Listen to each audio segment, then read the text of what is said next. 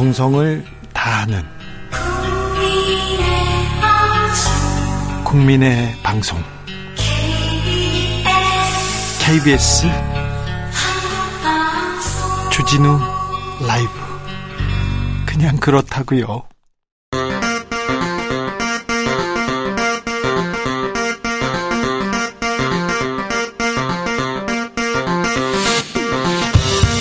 주진우 라이브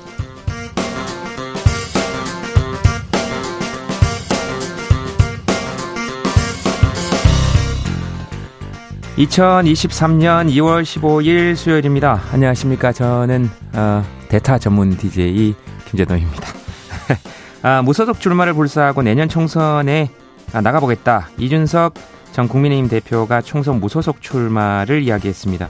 어, 이번 전당대회에서 이준석계라고 불리우고 있는 천하용인 후보의 선전 이런 건 또 어떻게 봐야 될지 이준석 전 대표에게 직접 들어보겠습니다. 잠시 후에는 국민의힘 당권 주자들의 첫 합동 TV 토론회 시작됩니다. 김기현 후보의 탄핵 관련 발언, 안철수 후보의 윤안 연대 발언 등을 놓고 후보들 간의 충돌이 예상됩니다. 첫 TV 토론회에 어떤 것에 중점을 두고 관전을 해야 될지 이슈 티키타카에서 짚어보겠습니다.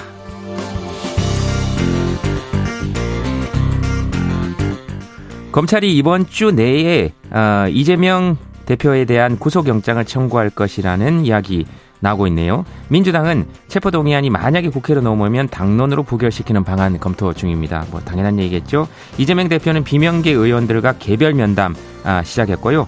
아, 점점 가까워지는 검찰의 칼날을 공동혁신구역에서 들어보도록 하겠습니다. 이 당연하다는 것은 민주당 입장에서 당연하다는 것입니다. 혹시라도 또 제가 얘기하면 오해가 될 수 있을 것 같아서.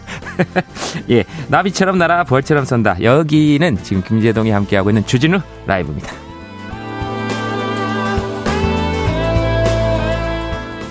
아, 오늘도 여러분들과 아, 아주 겸손하고 진정성 있게 함께 하겠습니다.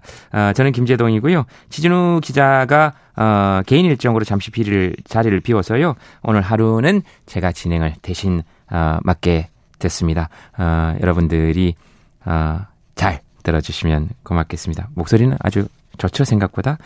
아, 여러분 혹시 할메니얼이라고 들어보셨는지 모르겠습니다. 이 할매하고 밀레니얼의 합성어, 그러니까 합쳐진 단어인데요. 어, 예전에 우리 할머니들이 먹던 음식, 패션 등을 선호하는 젊은 세대를 의미한다고 합니다. 어, 요즘 그 찻집에 가보면 아메리카노보다 쑥라떼 그리고 케이크 대신에 양갱, 양갱이 맛있거든요. 주문하는 젊은 세대들이 많다고 합니다. 어, 그럼 저도 젊은 세대인데. 어, 할머니, 할아버지들이 자주 입으시는 꽃무늬 자수가 생겨진 이 위에 옷, 그 다음에 펑퍼 깔끔한 치마 등을 찾는 어 세대들도 젊은 세대가 늘어나고 있다고 하고요. 약 과 그리고 인절미, 흑임자 같은 정통 간식들이 이제 유행합니다. 돌고 돌아서 다시 왔다는 거죠. 어 인기 공연 표 끊는 것만큼이나 어렵다는 이 약게팅 이제 그러니까 약과를 구한다 이런 말인 거죠. 이게 원래는 미국에서 이제 그 유학생들이 이렇게 잘 우리말을 못 해가지고 섞어 쓰던 단어들이 사실 이렇게 넘어와가지고 새로 만들어진 단어처럼 쓰여지는 건데요. 뭐 어쨌든 그렇다고 합니다. 어, 추억의 음식, 어, 그리고 옷 여러분들에게는 어떤 건지 새로 접하신 문화가 어떤 건지 아니면 여러분들이 어릴 적 즐겨 먹었던 간식들, 어, 요즘 새로 알게 된 간식 이야기 어, 이런 것들 있으면 보내주시기 바랍니다. 아, 오늘 주제 괜찮네요. 얘기할 수 있겠네. 어, 샵 우물정 예 9730 그리고 짧은 문자는 50원 긴 문자 100원 9730번 샵 9730번 우물정 9730번 콩으로 보내시면 무료고요. 자 지금부터는 주진우 라이브 시작하겠습니다.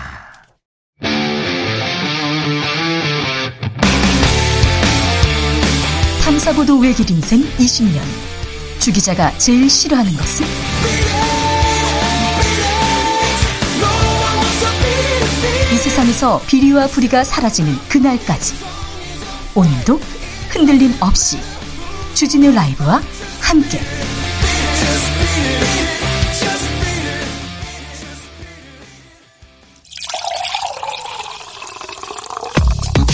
네, 아, 진짜 중요한 뉴스만 쭉 뽑아냈습니다. 주스.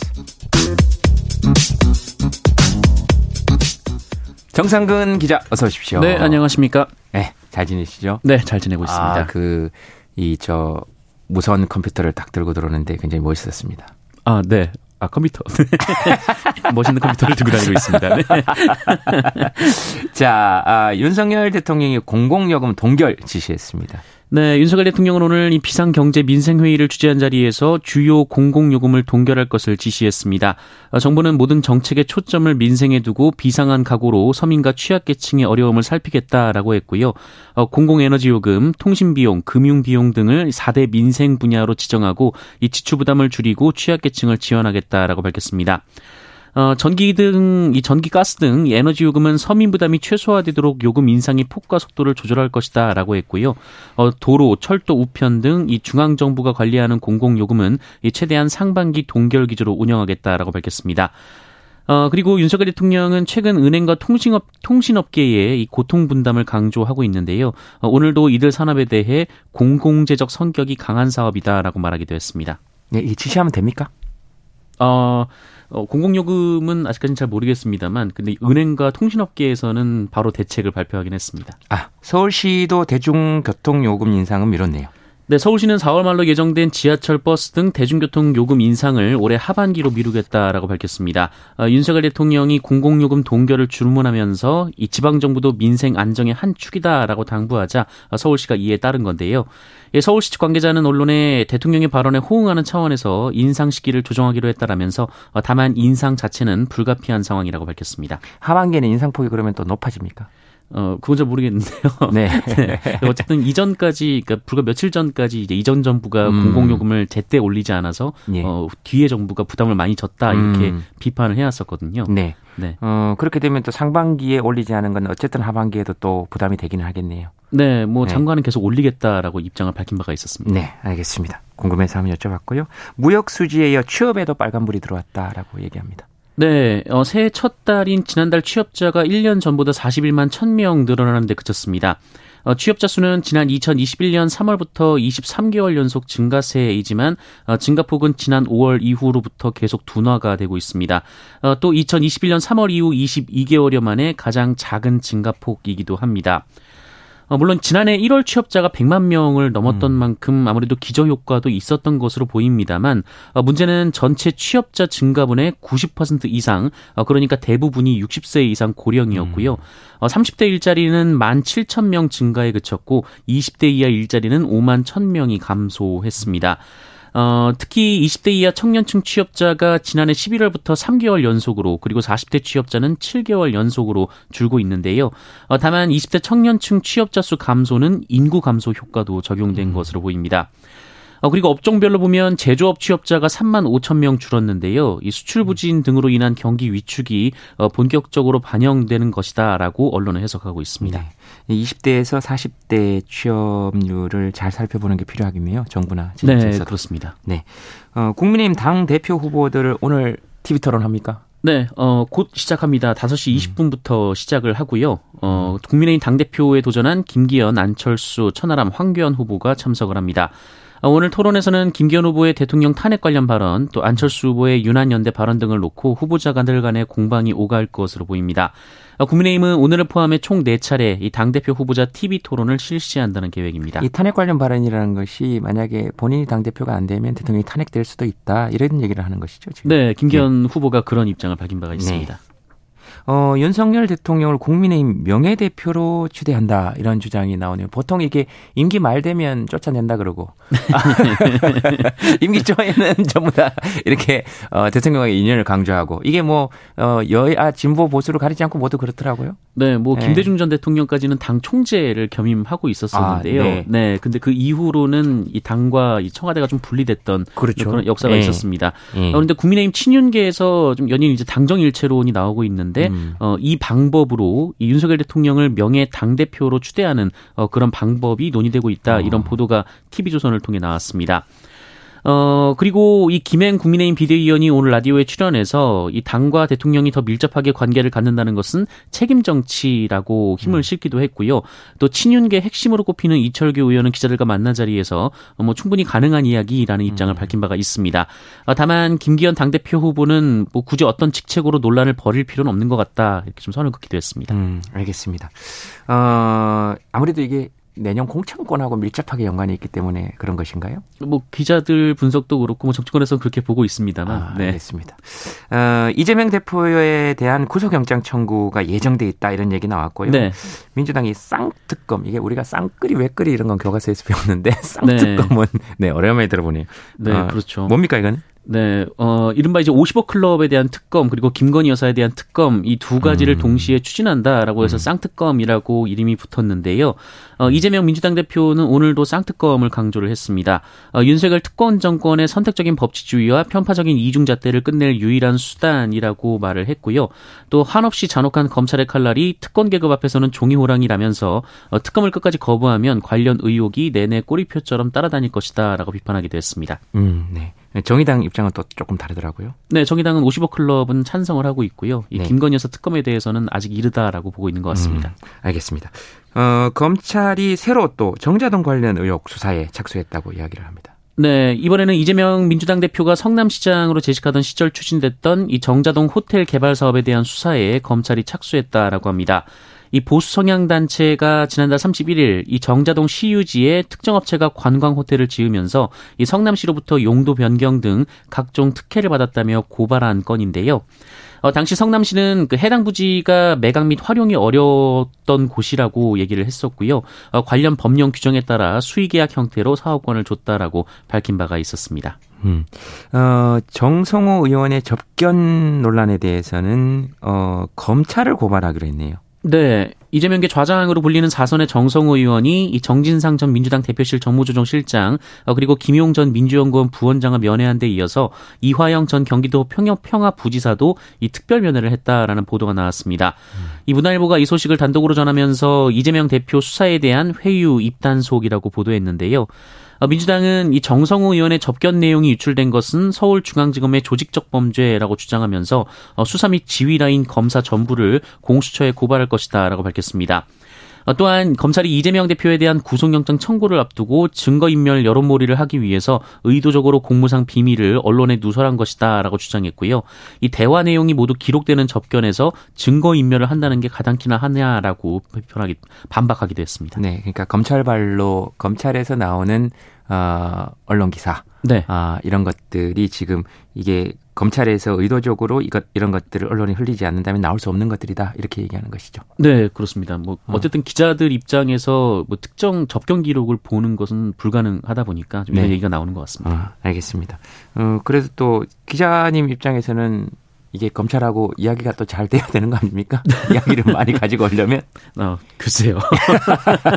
뭐 상황에 따라 다를 것 같습니다. 아 상황에 네. 따라서 알겠습니다. 아 기자님 참 잘하신다 이렇게 왔다 갔다 잘 대답을 잘 해주시네요. 네, 아 너무 훅 들어오실 때가 있어가지고. 그냥 궁금했어. 아, 환경노동위원회 소위원회, 어, 환노위 소위원회에서 노란봉투법 의결했습니까? 네, 어, 국회 환경노동위원회가 오늘 법안 심사 소위를 열고 이 법안을 의결했습니다. 이 노란봉투법은 파업을 할 때 노동조합에 대한 기업의 손해배상 청구를 제한하는 내용인데요. 어, 총 8명으로 구성된 이 국회 소위에서 이 민주당과 정의당 소속의 5명 의원들이 합의해서 처리를 했습니다. 어, 이에 국민의힘 의원들은 법안 처리에 반발하며 모두 반대표를 던졌습니다. 어, 야권은 이날 소위를 통과한 노란봉투법을 오는 21일 환노위 전체회의에 올리고 24일 본회의에서 법안을 최종 처리하겠다라는 입장인데요. 어, 국민의힘은 안건조정위원회를 신청할 것이다라고 밝혔습니다. 이 안건조정위원회는 위원회 제적 3분의 1 이상의 요구로 구성이 되고요. 위원회가 구성되면 3분의 2 이상이 찬성을 해야 법률안이 다음 단계로 넘어갈 수가 있습니다. 네. 어, 민주당, 정의당이 처리했고 어, 국민의힘은 반발하고 있다 이렇게 얘기하면 되겠네요. 네, 그렇습니다. 어, 튀르키예 강진으로 인한 사망자가 아, 4만 명이 넘었습니다.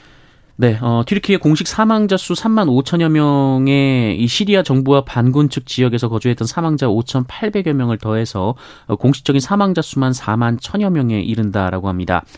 어, 이미 지금까지 집계된 사망자 규모만으로도 이 튀르키예 역사상 최악의 참사로 기록이 되게 됐습니다. 어, 기존 최악의 지진은 1300, 1939년에 발생했던 에르진잔 대지진이었는데요. 어, 당시에도 3만 3천여 명이 사망한 바 있습니다. 어, 세계보건기구 측은 이번 지진에 대해서 유럽 지역에서 발생한 100년 내 최악의 자연재해라고 밝혔는데요. 이 부상자와 실종자 수가 많아서 이 당분간 사망자 규모는 커질 것으로 보입니다. 음, 네. 어, 튀르키예 측이 중고 물품 기부는 피해 달라 이렇게 당부를 했습니다. 네, 튀르키예는 이재민만 지금 수천만 명이다라는 얘기가 나오고 있기 때문에 뭐 구호 물자가 시급하다라고 합니다. 어, 다만 몇 가지 주의 사항이 있다고 하는데요. 어, 일단 기부금은 튀르키예 대사관의 공식 계좌 어, 그리고 국제적으로 저명한 구호 단체를 통해 넣는 것이 좋다라고 합니다. 어, 특히 세액 공제를 위한 영수증 처리가 뭐 당장 어려워서요. 이 영수증이 필요하신 분들은 대한 적십자사나 유니세프와 같은 단체에 기부를 하시면 좋습니다. 이 구호 물품의 경우에는 옷보다는 뭐 텐트나 이불, 전기 히터, 이 침낭 등이 필요한 상황이라고 하고요. 어, 위생 문제가 있어서 손 소독제나 마스크, 물티슈, 생리대, 어, 기저귀 등의 위생 용품이 필요하다라고 합니다. 어, 또한 대사관 측은 보내준 물건을 폐기하는 일은 없지만 이 중고 물품은 세척해서 쓸 상황이 안 되기 때문에 이 중고 물품은 피해달라라고 부탁을 했습니다. 어, 음식의 경우 오래 보관이 가능한 캔에 든 음식을 보내면 좋다라고 하고요. 이 대량으로 음식을 보낼 경우에는 이 주한 튀르키예 대사관에 연락해서 협의 후에 보내시면 좋다라고 합니다. 이 구호 물품은 상자에 포장한 뒤에 물품의 종류를 써서 이글 종합 물류로 보내시면 이 배송이 가능하다라고 합니다. 음. 네, 지금 박스로 포장된 것 저도 이제 개인적으로 알고 있는 것 중에 지금 분류하고 이런 작업들이 지금 터키 유학생들 를 중심으로 지금 또 이루어지고 있고요. 네네. 거기 헌옷이나 헌 신발이 이렇게 지금 많이 섞여 들어와서 그걸 분류하는데 굉장히 힘들다고 합니다. 네. 그러니까 마음을 써주시는 건 고마운데 어, 그런 것에 신경을 써주시면 좋겠고요. 어, 그리고 그 어, 비상용 발전기 같은 것들 이런 것들 개인이 준비할 수 없는 것은 좀 단체에서 조금 이렇게 신경을 써주시면 좋겠다. 제가 파악한 정보는 지금 현재 그렇습니다. 네. 네. 아, 지난해 우리나라에서 발생한 지진이 77차례 네. 되는군요. 어, 지난해 한반도와 주변 해역에서 발생한 규모 2.0 이상의 지진이 총 77차례로 나타났습니다. 기상청의 자료였는데요. 어, 디지털 지진계로 관측을 시작한 1999년부터 2021년까지의 평균 어, 70.6회보다 10% 정도 많았습니다. 어, 지난해 지진 가운데 최대 규모는 지난해 10월 29일 이 충북 괴산군에서 발생한 규모 4.1의 지진이었습니다. 이 포항 지진 후 내륙에서 발생한 지진 중 가장 규모가 컸는데요. 음. 어, 진동이 수도권과 강원, 영남까지 느껴진 바가 있습니다. 어, 특히 충북이 그동안 3.0 이상의 지진이 없었던 지역이어서 어, 네. 어, 지진 안전지대가 없다라는 긴장도가 더 높아졌습니다. 어, 그리고 위력이 약해서 일부 지진계에만 감지되는 경우가 많아 이 통계로 관리되지는 않는 2.0 미만의 미소 지진은 지난해 708회로 관측이 됐습니다. 어, 그리고 전 세계에서 발생한 규모 5.0 이상의 지진은 어, 미국 지질조사국의 기준으로 1728회로 집계가 됐습니다. 삼국 사기나 삼국 유사에도 지진 큰 지진 기록들이 있거든요. 네. 특히 경주 그쪽에는 그러니까 잘 이렇게 신경을 써서 봐야 될 것 같습니다. 어, 춘천에서는 초등학생이 실종된 사건이 있었는데 아유 다행히 무사히 예, 찾았네요. 네, 이 강원도 춘천에 거주하는 초등학생이 실종된 사건이 있었습니다. 어, 하지만 신고 닷새 만인 오늘 이 충북 음. 충주에서 무사히 발견이 됐습니다. 어, 음. 충주시 소태면의 한 민가에 있었는데요. 아이는 무사한 상태로 발견이 됐습니다만 이 심리적으로 불안감을 호소한 것으로 전해졌습니다. 아이는 실종 전날인 지난 10일 오후 10시쯤 택시를 타고 이 춘천 시외버스 터미널로 이동해서 서울행 버스에 탑승을 했고요. 이후 서울 잠실 롯데월드에서 마지막 모습이 포착된 이후 행방이 묘연했습니다. 어, 경찰은 아이를 아이를 약취 또는 유인한 것으로 추정되는 50대 남성 용의자를 현장에서 체포했는데요. 아직 납치 등 범죄 혐의에 대해서는 조사 중이어서 이 정확한 상황이 전해지진 않고 있습니다. 음, 네. 중국의 해커 조직 또 국내 서버 공격했네요. 네, 이 설 연휴 기간 학술 기간 12곳을 해킹했던 중국의 해커 그룹이 최근 국내 서버 5곳을 추가로 공격한 것으로 확인됐습니다. 어, 이 해커 그룹은 혐한 성향으로 알려져 있는데요. 어, 샤오칭이라는 그룹이고요. 어, 이들은 어제 텔레그램 대화방에서 신규 구성원 영입을 알리면서 어, 이 공격 사실을 공개했습니다. 어, 실제로 이들이 공격했다고 주장한 서버 중 두 곳은 웹페이지 변조 공격을 받았고요. 예, 나머지 세 곳은 접속이 불가능한 상태라고 합니다. 어, 당국은 해킹 사실을 서버 운영자들에게 알리고 복구 작업에 나섰는데요. 어, 다만 해킹 위험 수준이 그다지 높지는 않았던 것으로 파악을 하고 있습니다. 네, 알겠습니다. 아유, 이런 거, 기계 이런 거 잘하면 좀 좋은 일이 쓰지, 그죠? 네, 그러게요. 네, 마지막으로 코로나19 상황 보겠습니다. 네, 오늘 발표된 코로나19 신규 확진자 수는 14,957명입니다. 어제보다 500여 명 소폭 늘었지만 일주일 전과 비교하면 3천여 명 정도 줄었습니다. 어, 위중증 환자는 228명으로 어제보다 17명 줄었고요. 사망자는 24명이 나왔습니다. 알겠습니다. 어, 목소리만 들어도 아주 차분하고 포근하고 기분이 좋아지는 정상근 기자와 네, 더 차분하게 목소리 하셔가지고요. 아, 정상근 기자와 함께했습니다. 고맙습니다. 네, 고맙습니다. 네, 실시간 교통 정보 알아보겠습니다. 교통정보센터 나와주세요.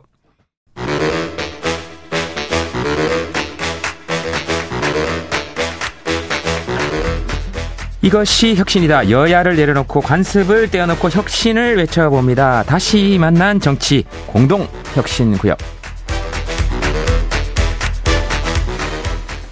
수요일의 주진우 라이브는 정쟁 비무장지대로 변신합니다. 어, 대한민국 정치 혁신을 위해서 발전적인 아, 날선 공방은 환영함, 환영합니다. 날이 서야 또 신인규 전 국민의힘 상금 부대변인 장경태 더불어민주당 의원 용해인 기본소득당 의원 어서 오십시오. 네 안녕하세요 용해인입니다. 네, 안녕하세요 장용태입니다. 네, 안녕하세요. 국파세의 신인규입니다. 아이, 네. 반갑습니다. 들어오시면서 어, 장경태 용해인 의원하고는 인사를 나눴고요. 신은규 어, 전 국민의힘 상금 부대변인님께서는 예, 저도 팬입니다. 이렇게 굳이 저도라고 얘기하셨어요. 본인이 국민의힘이라서 그렇다. 도대체 제 이미지가 어떻게 돼 있는 겁니까? 왜, 왜 그렇게 얘기하실 겁니까? 먼저 한번 얘기해 죄송합니다. 혹시 뭐 김재동 께서도 네. 뭐 친복 좌파 빨갱이 이런 거 아니시죠? 아유, 아니요. 왜 저는 그렇지 이렇게 저를. 저를 당적을 가- 레코드를 지금 이렇게 아, 아우팅 예. 하신 거 아니에요? 아, 네. 너무 당황스럽습니다. 네. 어, 저, 어쨌든, 어, 어, 친북, 좌파, 빨갱이 이런 단어 제 앞에서 자제해 주시고요. 저 오늘 빨간색 넥타이를 괜히 메고 왔는데. 아이, 좋습니다, 좋습니다. 자, 아, 그 이재명 대표가 오늘 당 최고위원회에서 이 검찰의 수사는 국민의 신뢰를 잃었다면서 윤석열 특권 정권의 선택적인 법치주의, 어, 그리고 편파적 이중잣대를 끝낼 유일한 수단은 공정하고 중립적인 특검이라고 주장, 어, 했습니다. 어, 어떻게 될까요? 야당이 추진하는 쌍특검은. 누가 먼저 얘기해 주시겠습니까? 뭐 일단 저희 이재명 대표께서는 여러 가지 이번에 특히 이제 곽성도 의원 아들 50억 무죄 판결 이걸 보면서 많은 국민들께서 지금 분노하고 있다고 생각합니다.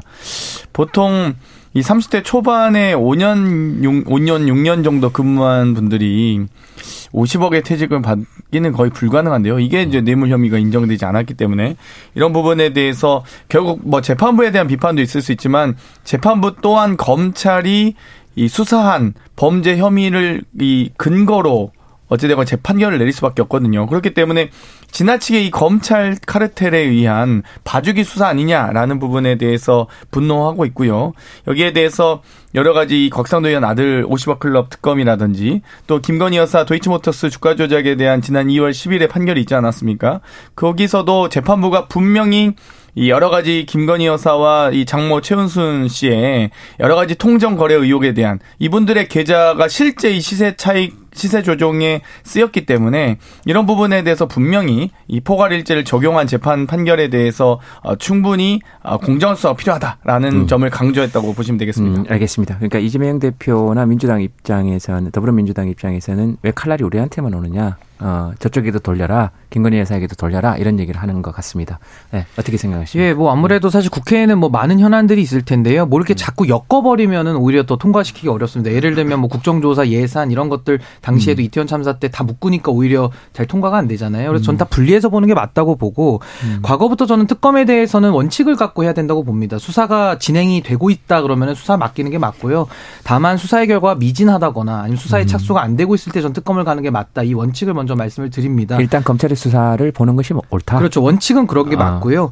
근데 지금 이제 여러 가지 지금 우리 장영태 의원님께서 말씀해 주신 대로 뭐 50억 클럽이라든지 뭐 여러 가지 김건희 여사 아마 그 얘기를 하실 텐데 저는 여기 에 대해서는 당시에는 이재명 그 대장동 특검하고 이걸 섞어서 쌍특검 하자 그러니까는 받을 수가 없다. 왜냐면 수사를 하고 있었으니까요. 음. 근데 만약에 이재명 대표의 수사는 수사대로 협조하겠다라고 한다면은 저는 50억 클럽에 대해서 전 수사해야 된다고 보거든요. 그리고 전 음. 이번 1심 판결 곽상도 의원에 대한 거좀 잘못됐다고 봅니다. 그래서 뭐 김건희 여 사 건에 대해서도 여러 가지 국민들의 의혹이 있기 때문에 거기에 대해서는 공정한 그럼 특검에 대해서 맡겨서 전 수사를 받아볼 필요가 있다고 보고 그렇다면은 그 1심 판결에 곽상도 의원의 판결이 잘못됐다는 건 어떤 의미를 가지고 있는 겁니까? 뭐 일단은 국민 상식에 맞지 않는다는 거는 뭐 음. 굳이 설명드리지 않아도 음. 될것 같고요. 일단 저도 상식적으로는 잘 이해가 되지 않습니다. 그 부분에 네. 대해서는. 네. 그리고 저는 이제 특검에 대해서도 별로 이렇게 국민의힘에서도 소극적으로 나올 필요가 없는 것이 우리나라 특검의 역사를 보면 그렇게 성공한 사례가 많지도 않거니와 또 우리가 이재명 대표에게 하는 말이 뭡니까? 떳떳하면 수사받아라 이거거든요. 음. 김건희 여사에 대해서도 저는 성역이 되거나 예외가 될 수는 없다. 그렇기 때문에 어. 국민들의 의혹이 있고 검찰이 수사를 안 하고 있다라면은 전 특검에 대해서는 검토를 해보는 것이 맞다 이렇게 네, 봅니다. 이렇게 보면 의견이 맞는 것 같은데 어, 그러면 이게 국민의힘의 공식 입장이 아닌 겁니까? 예, 저는 예, 공식 입장을 대변하진 않겠지만은 저도 국민의힘 당원으로서 이렇게 국민의힘 네. 안에서도 다양한 아. 의견이 공존한다 뭐 이렇게 확실한 봅니다. 것은 아. 비윤인 것 같습니다. 저는 최소한 비핵관. 뭐 국민의힘 바로 세우는데 제가 노력하고 있기 때문에 네. 생각이 좀 다를 수는 있습니다. 어, 지금 굉장히 약간 그 실권이 없는 데 대한 울분 같은 것이 느껴졌어요. 뭐 언젠간 권한이 오- 오는 날이 생기겠죠. 알겠습니다.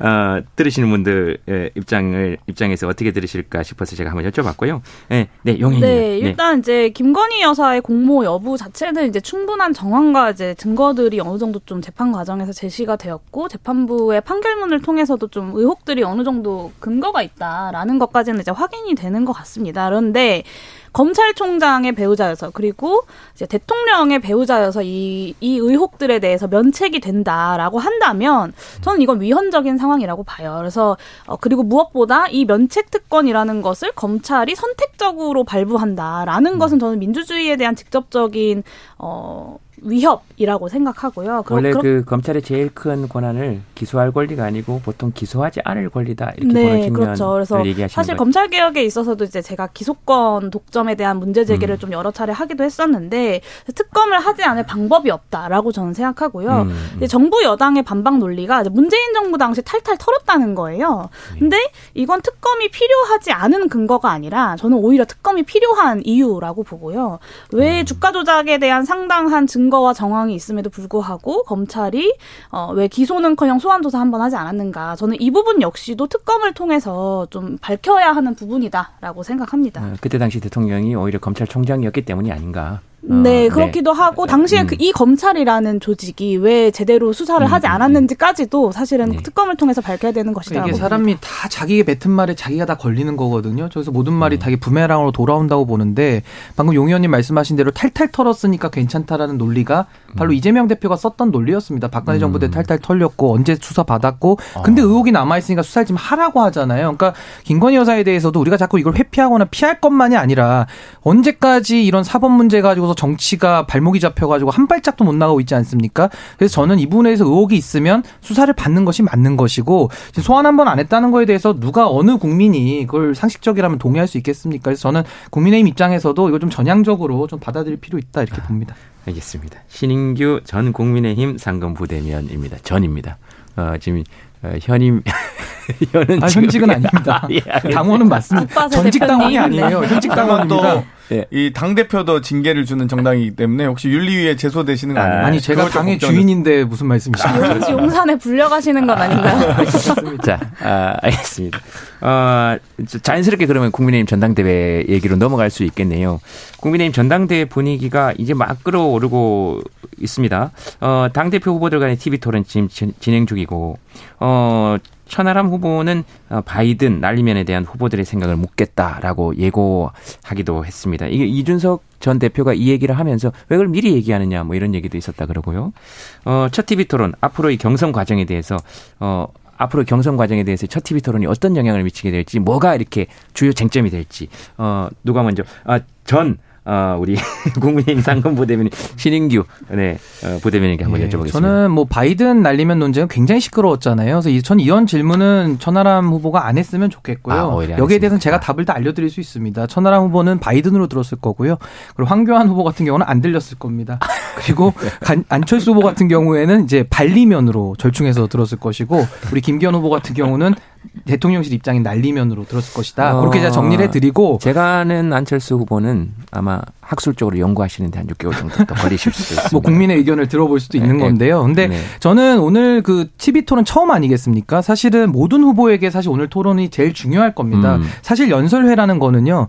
많은 분들이 현장에 가시지도 못하거니와 또 그렇게 많이 주목을 못 받거든요. 음. 그래서 저는 오늘 TV 토론을 통해서 또 이렇게 TV 토론이라는 것은 연설과 달리 상대화해서 볼 수 있잖아요. 결국 상대 음. 게임이기 때문에 저는 오늘 어떤 후보가 당의 미래를 고민하고 음. 당의 희망을 주면서 또 총선 승리 승리로 나아갈 수 있는 이 당의 리더십을 갖췄느냐 그 기준으로서 저는 당원들의 평가를 냉정하게 받아야 된다. 저는 그렇게 생각하는데 예. 이게 참 안타까운 예언이지만 아마도 좀 네거티브가 난무할 수도 있다. 왜냐하면 황교안 후보 어제부터도 계속 네거티브 하시더라고요. 뭐 예를 들면 어떤 게 있습니까? 뭐 삭발 단식 뭐 이런 거 한 사람 있냐 막 이러면서 누구는 뻐꾸기고 누구는 뭐고 뭐 계속 이런 얘기를 하고 있기 때문에 좀 우려스러운 면은 분명히 있습니다. 그 뻐꾸기라는 것은 들어와서 알을 밀어낸다는 거죠. 뭐 무슨 의미인지 잘 모르겠는데 어, 네, 하여튼 뭐 그런 식으로 비유를 하시는데 저희 당에서 이렇게 동물 비유 함부로 쓰면 안 되는 걸로 제가 알고 있는데 음. 아, 그렇게 하시더라고요. 네, 알겠습니다. 그 고- 그러면 짧게나마 요거 여쭤보겠습니다. 그 어, 이른바 친 반윤 후보들은 조금 이렇게 어 뒤로 떨어지고요. 이준석계 후보들의 약진이 눈에 띈다. 이런 평가에 대해서는 어떻게 생각하십니까? 그러니까 소위 말하는 최고위원회에서 아마 많이들 놀라셨을 텐데 소위 음. 말하면은 이제 윤핵관들 및 윤핵관 호소인들이 많이 떨어지셨어요. 특히 음. 또 원내에 계심에도 불구하고 떨어졌기 때문에 많은 좀 충격을 준 건데 저는 사실 지금의 시대가 당원도 많이 늘어났고요. 누가 이렇게 당협위원장이 누구 찍어라 이런다고 다 찍는 당원들이 어. 아니거든요. 그래서 전 어. 당원들의 수준을 굉장히 무시한 것이고 전 이번에도 당의 미래를 놓고 전 당원들이 진지하게 고민할 것이다. 전 당원들의 위대함을 믿습니다. 음, 알겠습니다. 이 얘기하실 때는 조금 표정이 밝아지시 는 것 같기도 하고. 아, 자, 아, 자, 네, 말씀해 주시죠. 네. 이미 이제 소위 바이든 날리면 이 논쟁 자체가 이 정말 심각한 외교 참사 한미 정상회담을 했다면서 48초 동안 만났던 걸 가지고 주장했던 것 아니겠어요? 그리고 나서 나오면서 했던 말인데 뭐, 뭐 제가 여기서 뭐 언급을 굳이 인용하진 않겠습니다만 누가 들어도 이 미국 대통령 만나고 나서 바이든 관련된 이야기를 하지 갑자기 우리나라 국회가 발리면 이런 얘기 하진 않거든요. 이게 사고가 정상적이라면 물론 뭐, 음. 뭐전 정상적이라 믿고 싶습니다만 그리고 예를 들면 UAE의 적은 또 이란이다. 이 발언도 굳이 외교 전문가도 아니신데 굳이 타국에 가서 마치 이탈리아 총리가 와가지고 한국의 적은 일본이다라고 해서 양국 간의 관계를 뻘쭘하게 만든 이런 외교적 수사 전혀 하진 않거든요. 그런데도 불구하고 또 이것도 이런 뭐 이- 이란 뭐 UAE의 적은 하고 좀 쉬었다. 뭐 심표 문제. 그러니까 이렇게 국민들을 우롱하시면 안 되고요. 어쨌든 저는 이런 과정에서 얼마나 상식적인 당 대표가 당을 운영할 수 있는지를 묻는 정책 토론회가 되길 기대하면서도 부디 정말 방금 이 여러 가지 이제 이 토론회 가는 성격이 있습니다. 합동 연설에는 어떤 성실성과 쇼맨십을 좀 본다면 토론회는 그때 당시에 상, 이 순발력과 판단력을 보는 경우거든요. 그러니까 두 개가 각각이 갖고 있는 선거에서의 영향과 이 관전 포인트가 다르기 때문에 이번 첫 토론회에 많은 분들이 흥미롭게 보시리라 보고요. 아마 기자님들도 많이 보실 거고요. 다만 이제 여기서 좀 더 이 두각을 드러낸 후보가 앞으로의 레이스, 지금 초반 레이스이기 때문에 이 중반 레이스를 조금 더 치고 나갈 수 있지 않을까라고는 기대도 됩니다. 예, 지금 두 분 말씀 이렇게 에, 듣고 딱 요약해 보면 그러니까 대통령에 대한 어떤 입장을 가지고 있느냐. 아, 그, 그, 이제 그걸, 그걸 살펴볼 수, 어, 그걸 살펴봐야 된다. 아마 어, 상향식 네. 공천에 대한 입장을 물어볼 가능성은 매우 높습니다. 상향식 공천. 네. 네. 어, 결국 공천권을 누가 쥐게 될 것이냐. 그게 가장 중요한 거니까. 결국 상향식 공천을 한다는 것은 굉장한 개혁을 이야기하는 것이고. 그렇게 되는 것이죠. 예. 용해인 의원. 네, 일단 이제 제가 2주 전에 이 자리에서 제 천하람 후보에게 당부를 했었어요. 그러니까 이 집권 여당의 당 대표 선거가 누 이렇게 마치 이제 누가 더 선생님이랑 친하냐 같은 걸 두고 이제 경쟁하는 반장 선거처럼 되고 있는 것에 대한 이제 비판을 하면서 만약 그때 이제 출마 선언을 공식적으로 하기 전이었기 때문에 만약에 출마를 하신다고 하시면 이 집권 여당의 당 대표로서 대한민국의 비전을 이야기하는 선거로 좀 만들어 달라라고 이제 당부를 드렸었는데 사실 컷오프가 끝난 지금도 그런 모습은 전혀 보이지 않고 있어서 아쉽습니다. 그러니까 집권 여당이 잘 좀 하길 바라는 어떤 국민의 마음으로 서 좀 이런 말씀을 드릴 수밖에 없는데요. 여전히 뭐 겁먹은 개, 뭐 바퀴벌레 이런 좀 거친 언사들만 신경전만 오고 가고 있고 과연 이 천하용인이라고 하는 이 이준석계라고 불리는 후보들이 이 당의 비전을 세우는 지도부로서의 모습을 보여줄 수 있을까? 아직까지는 좀 미지수가 아닌가라는 생각이 들고 아마 지금 토론회가 시작했을 텐데 오늘 첫 토론회가 좀잘 됐으면 좋겠습니다. 그리고 한 가지 좀 더 이제 천하람 후보를 비롯한 이 비윤 후보들에게 이야기하고 싶은 건요.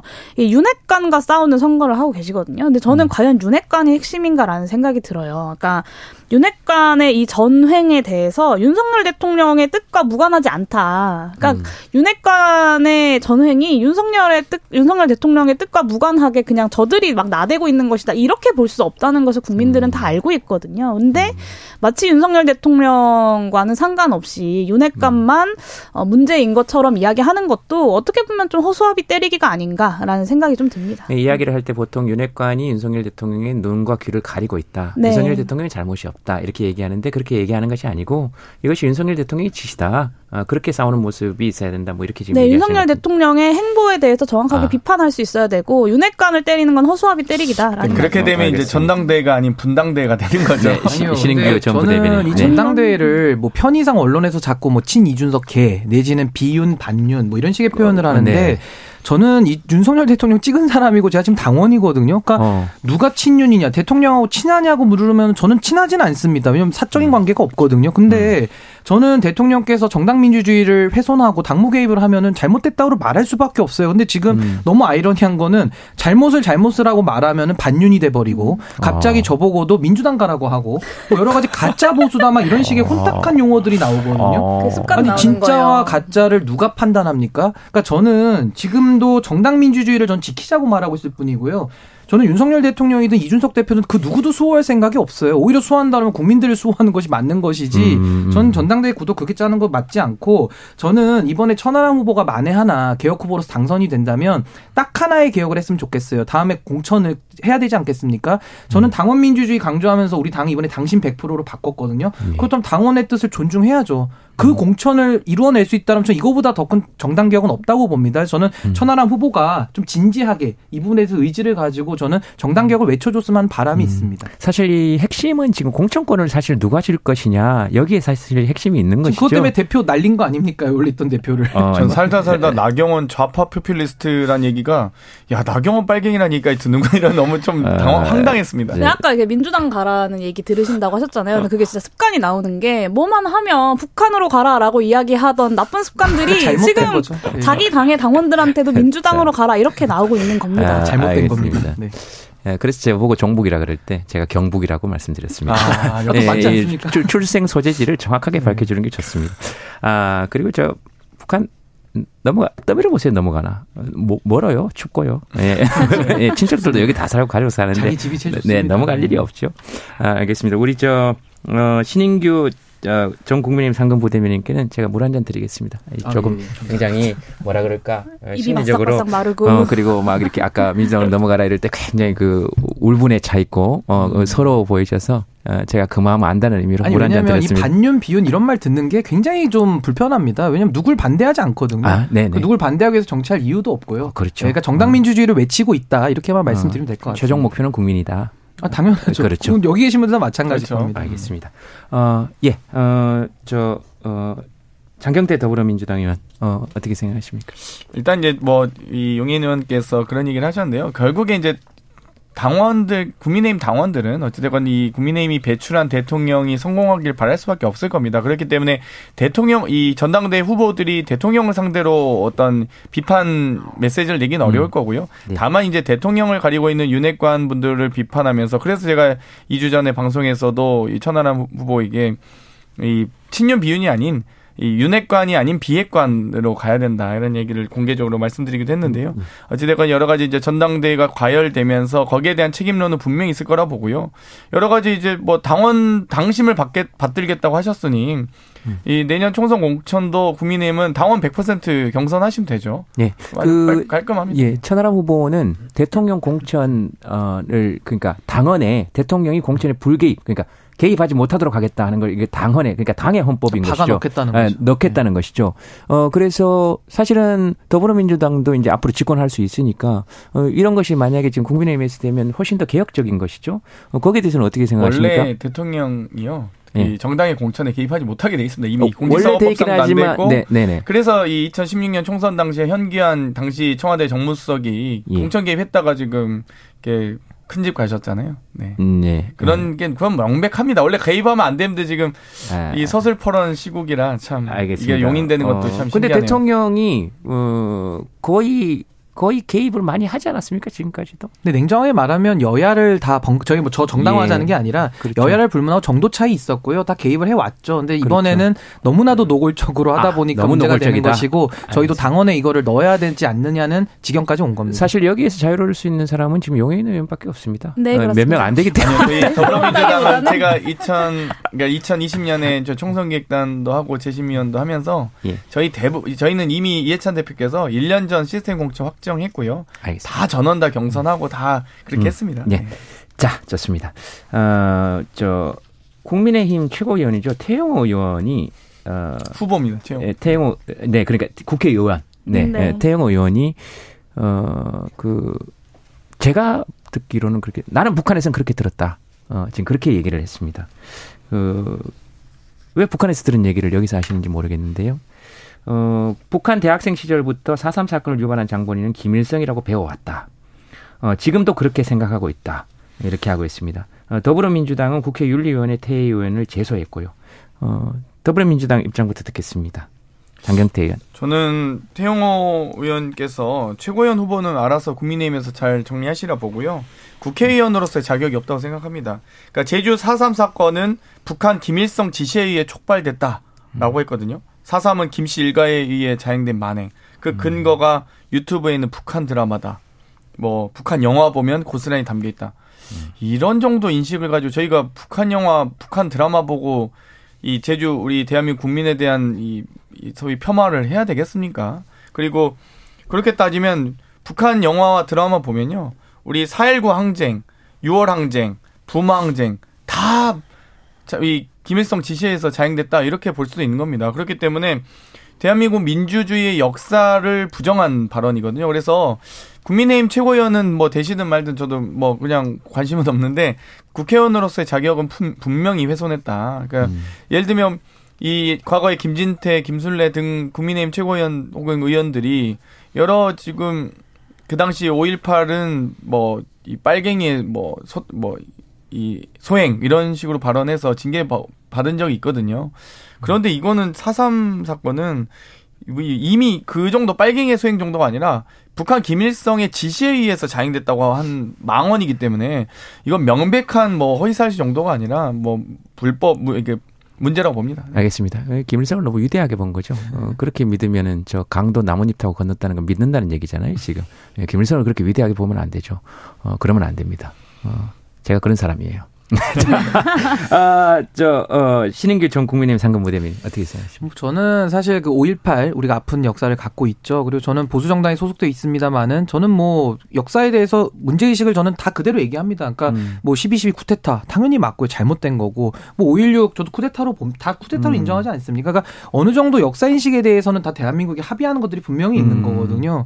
근데 이제 지금 아까 말씀하신 김순례 의원 사례는 너무 많이 간 것이고 요거에만 좁혀서 본다 그러면은 이 4.3에 대해서는 당시에 이제 해방 이후에 여러 가지 혼란기 아니었습니까? 당시에 뭐 좌익 운동 했던 분, 우익 운동 했던 분 여러 가지 혼재돼 있으면서 아마 국가적인 폭력까지 다 개입이 된 굉장히 복잡다단한 저는 사건이라고 봅니다. 그래서 이것을 어떻게 하나의 성격으로 딱 규정을 짓기는 저는 조금 어렵다고 보고 여기에 대해서는 전 역사는 역사의 문제로 맡기는 것이 맞다. 일단 전 이 말씀을 전제로 드리고 다만 이걸 태용호 의원이 제주도에 가서 그걸 또 전당대회 국면에서 이거에 대해 가지고 마치 그 소위 말하는 극우 계층들에게 인정을 받고 표몰이를 하기 위해서 이런 발언들을 하는 거거든요. 오히려 더 이슈화를 시켜서 본인의 지지를 끌어올려는 것이죠. 그래서 저는 그런 행태 굉장히 불편하고 결국에는 저는 4.3 사건에 대해서도 정치적으로 자꾸 이것을 쟁점화시켜서 얘기할 것이 아니라 전 역사의 문제는 역사로 좀 맡기는 저는 그런 것이 좀 필요하다. 저는 이렇게 봅니다. 그러면 이 북한에 의해서 이 자행됐다는 걸 일부 자행됐다는 걸 인정하시는 건 아니죠? 그러니까 저는 뭐 일부에 대해서 그걸 뭐 제가 지금 여기서 평가를 내린다기보다는 결국 4.3 사건에 대해서는 어느 하나의 사건으로만 딱 규정 지을 수는 없다라는 게 일단 저는 밝힐 수 있는 입장이고 이게 어쨌든 역사적인 사건이 당시에 4.3뿐만 아니라 여러 가지들이 있었잖아요. 그러니까 저는 이런 것들을 조금씩은 저는 분리해서 하나하나마다 좀 역사적 판단에 좀 맡기는 것이 필요하지 4.3 않나 이렇게 사건은 전 봅니다. 역사적 논란이 종식된 사건이라고 봅니다. 여야가 합의해서 제주 4.3 특별법까지 이미 통과된 마당에 갑자기 네 그렇게 얘기하시니까 네, 너무 그 당황스럽네요. 어느 하나의 용해네요. 사건으로 규정할 수 없다는 게 저는 무슨 말인지를 잘 이해를 못하겠어가지고 좀 당황스러운데요. 그러니까 저는 이게 단순한 역사 인식의 차이의 문제가 아니라고 봐요. 그 이상의 문제라고 보고 지금 시행되고 있는 법규범에 대한 도전이다 이렇게 생각하는데요. 2000년에 국무총리를 위원장으로 하는 이 4.3 사건 진상규명 및 희생자 명예회복위원회가 출범을 했습니다. 그리고 20년이 넘는 아주 지난한 노력을 거쳐서 올해 4월에 이 제주 4.3 사건 진상규명 및 희생자 명예회복에 관한 특별법이 시행이 됐어요.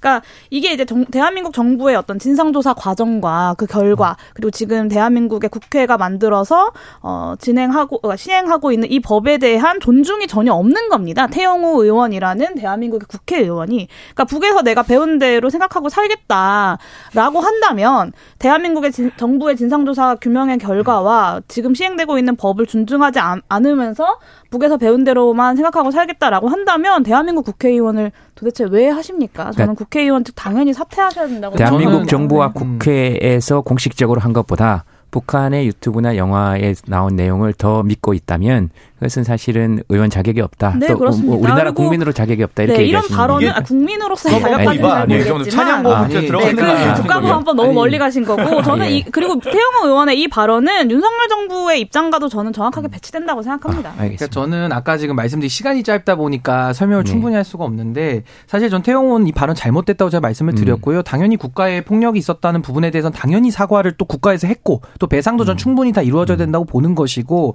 다만 역사적으로 우리가 과거에 있었던 일들 그러니까 1947년 8년에 있었던 해방 전후에 굉장히 좀 복잡한 사건들이 섞여 있는 일들이기 때문에 거기에 대해서는 역사적 판결에 저는 맡기는 것이 맞고 그걸 가지고서 계속 태영 의원도 이런 식으로 정쟁화시키면서 이거에 대해서 또 자기의 정치적 이익을 위해서 이용하지 않습니까? 그러니까 좀 그런 행태에 대한 비판을 한 겁니다. 마무리 발언 안 하셨으면 내일 기사 날 뻔했습니다. 시간이 짧으니까 다 설명을 그 부분한 게 법원에 아닙니다. 예, 법원에서도 오랫동안 어, 해서 그 무죄 판결을 어, 내렸고요. 어, 그래서 오늘 밤 김재동 할 때 그 무죄 나신 분들 한 분 한분 이름을 불러드린 기억이 예, 지금 납니다. 그 그분들의 지난한 세월을 좀 생각해 주셨으면 좋겠다. 어, 라는 말씀드리고요. 태용 의원은 어, 북한에서 북침으로 배웠을 거 아닙니까?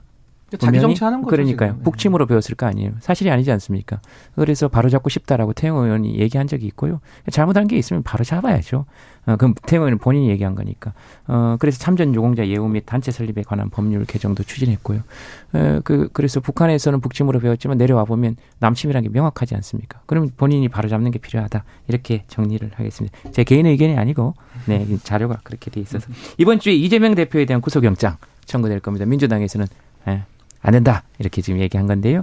장경태 더불어민주당이 먼저 말씀해 주시죠. 사실 이게 이제 체포 동의안이 이 수사 동의안이 아니고요. 구속 동의안입니다. 그렇기 때문에 저희는 여러 가지 이 수사에 대해서 압수수색이며 압수수색 또 출석 요구에 대해서 적극적으로 응- 응하고 있고요. 이미 270번에 달한 압수수색을 겪고 있습니다. 어, 이 예를 들면 이 구속 수사를 하려면 최소한 도주의 우려가 있거나 증거 인멸의 우려가 있어야 되는데요. 저 이재명 대표께서 최고위원회 주재하는 당 대표인데 도주의 우려는 당연히 없고요. 증거 인멸을 할 우려가 있다고 한다면 지금 성남시청, 경기도청, 자택, 뭐 이미 중앙 당사, 민주 당사, 국회 본청까지 다 털렸습니다. 도대체 남아 있는 증거가 있습니까? 계좌며 뭔가 이 자료들까지 다 보셨기 때문에 체포 동의안을 보낼 이유가 없습니다. 그러니까 이 수사를 저희는 이 방해하거나 수사를 막을 생각 없습니다. 수사 동의안 동의안이었으면 좀 이해가 갈 수 있지만. 체포 예. 동의안이기 때문에 안 구속 된다. 동의안입니다. 그리고 이건. 그리고 도망 안 간다. 그리고 증거 없앨래 없앨 수 없다. 없앨 어, 증거도 예. 없습니다. 없앨 증거가 없다 이렇게 얘기하시는 거고 어, 신인규 전 국민의 저는 법은 네. 만인에게 평등해야 된다고 저는 생각을 하고요. 이재명 대표가 현재 받고 있는 혐의는 굉장히 중하다. 저그 음. 부분은 먼저 말씀을 드리고 다만 이것이 이재명 대표라는 그분에 대한 수사인데 지금 제1야당 대표가 돼버리지 않았습니까? 물론 음. 그 대표가 된 과정에 대해서 저희는 꾸준히 비판했습니다만은 현실적으로는 그렇기 때문에 저는 제1야당에 대한 수사는 굉장히 좀 샤프하게 예민하게 저는 해야 된다. 이런 식으로 뭐 덮어놓고 당사에 들어간다라든지 아니면은 뭐 이런 거에 대해서 구속영장을 굳이 청구해서 구속을 해서 수사하겠다 이런 식의 방법들이 좀 부적당할 수도 있거든요. 그래서 저 이 부분에 대해서는 검찰이 불구속 수사를 저도 하는 것이 맞다고는 보는데 다만 좀 신속하게 해서 이 문제를 좀 끝내고 좀 정치권이 좀 더 본업에 더 충실할 수 있도록 좀 했으면 하는 생각을 갖고 예, 있습니다. 수사는 하되 수사는 철저히 하되 불구속 수사하는 것이 맞다고 생각한다. 어, 이렇게 얘기한 거. 역시 국민의힘 공식 입장은 아니 아닙니다. 뭐 저랑 저희 당연 다양한 생각들이. 변호사시니까 잘 아실 겁니다. 알겠습니다. 그 용인 기본소득당 의원은 넘어오면 우리는 여기 더불어민주당에 동참할 생각이 없다. 아, 이렇게 지금 얘기하신 걸로 받아들여도 됩니까? 정의당이 그렇게 이야기를 했고요. 네. 그 저는 이제 그런 생각을 하는데요. 이 재- 그 지금까지 검찰이 무슨 증거를 얼마나 더 갖고 있는지는 지금 상황에서 제가 판단할 수 있는 것은 없습니다. 근데 네. 다만 지금까지 밝혀진 것들이나 언론 보도를 통해 흘러나온 것을 보면 과연 이 사안이 어, 그렇게 막 검찰이 몰아붙인 것에 비해서 구속 수사와 구속 재판까지 갈 일인가에 대해서는 좀 의구심이 있고요. 어, 이런 것들을 포함해서 총체적으로 판단해야 된다고 생각합니다. 네. 음. 근데 지금 어, 계속해서 말씀드리는 건 대장동을 포함해서 검찰이 굉장히 무리한 특히 민주주의에 위협이 되는 방식으로 어, 어떤 이 대권 주자를 정리하는 의도를 가지고 수사를 하고 있는 거 아니냐라는 비판은 저는 당연히 등장할 수밖에 없다고 생각합니다. 짧게만 말씀드리면 저는 검찰이 심리적 압박이 매우 크구나 이렇게 생각하는데 그냥 자신 있으면 지금 당장 기소해서 재판으로 가면 됩니다. 증거 확실하게 확보하셨으면요. 네. 신인규 전 국민의힘 상근부대민 짧게만 얘기해 주신다. 야, 그러니까 저도 아까랑 뭐 비슷한 입장인데요. 결국 이 수사가 국민적 관심을 받고 있고 저는 좀 중요도에 따라서 굉장히 좀 신중하게 수사를 해야 할 필요가 있는데 그래야 나중에 승 복도 되지 않겠습니까? 근데 아. 지금은 뭐 그냥 있는 그대로 하는 것 같아서 좀 안타까운 면이 있습니다. 알겠습니다. 어, 용인 기본소득당 어, 의원 얘기는 들었고요. 예, 세분 진짜 고맙습니다. 이름 한 번씩 더 불러드릴게요. 좋잖아요. 장경태 더불어민주당 의원, 용인 기본소득당 의원, 그리고 신흥규 전 국민의힘 상금 부대변인, 그러나 현 당원. 네, 이야기 잘 들었습니다. 고맙습니다. 네, 네, 감사합니다. 감사합니다.